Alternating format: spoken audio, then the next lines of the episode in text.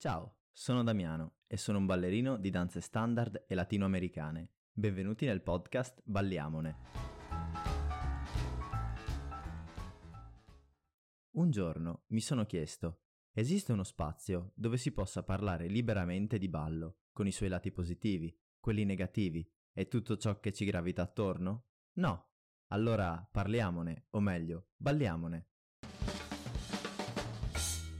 Da oggi inizieremo un percorso diverso. Andremo un po' più nello specifico a parlare di ogni singolo ballo sia per quanto riguarda le danze standard che per quanto riguarda i latinoamericani, cercando di capirne meglio la storia e i suoi aspetti più generici. Il primo ballo che prendiamo in considerazione è il cha-cha-cha, uno dei cinque balli che compongono le danze latinoamericane. La sua origine, come vedremo in seguito altri balli, deriva dal periodo in cui a Cuba gli spagnoli abolirono la schiavitù e le danze tipiche degli schiavi si mischiarono alla musica spagnola. Tutto questo intorno alla fine del 1800. Il cha-cha-cha deriva da ritmi come il danzón e il son, ma ha come padre il mambo cubano. L'evoluzione di questo tipo di mambo portò ad un nuovo ritmo sincopato che veniva definito chassé mambo. Questo andava a rallentare la tipica ritmica del mambo. Una delle prime canzoni fu quella del musicista Enrique Jorin con la sua Nunca. Definendolo come un mambo rallentato necessitava di più passi per coprire momenti più lenti. Così i ballerini iniziarono ad utilizzare il movimento movimento delle anche. Con il tempo, però, questo ancheggiamento si tramutò in passi, per l'esattezza tre passi. Cia, cia, cia.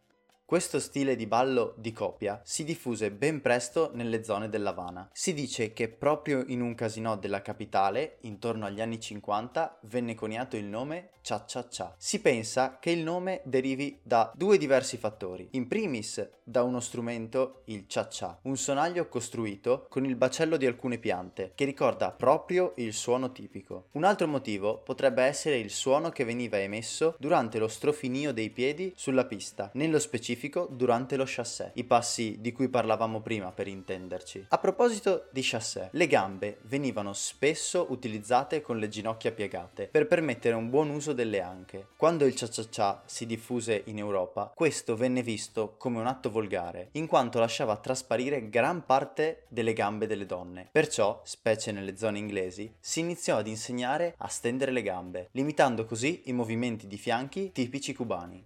Il cha-cha-cha è cambiato e si è evoluto nel tempo, ma le origini rimangono ben salde nel suo DNA. Rimane infatti un ballo giocoso dove donna e uomo si comportano un po' come il gatto e il topo, andando a creare un dialogo tra partner, rimanendo pur sempre in una sfera intima. Questo era il primo di numerosi episodi. Spero di avervi fatto scoprire qualcosa di nuovo. Vi ricordo di seguirmi su Instagram, a Balliamone Podcast, dove usciranno splendide novità. Grazie per l'ascolto e alla prossima storia.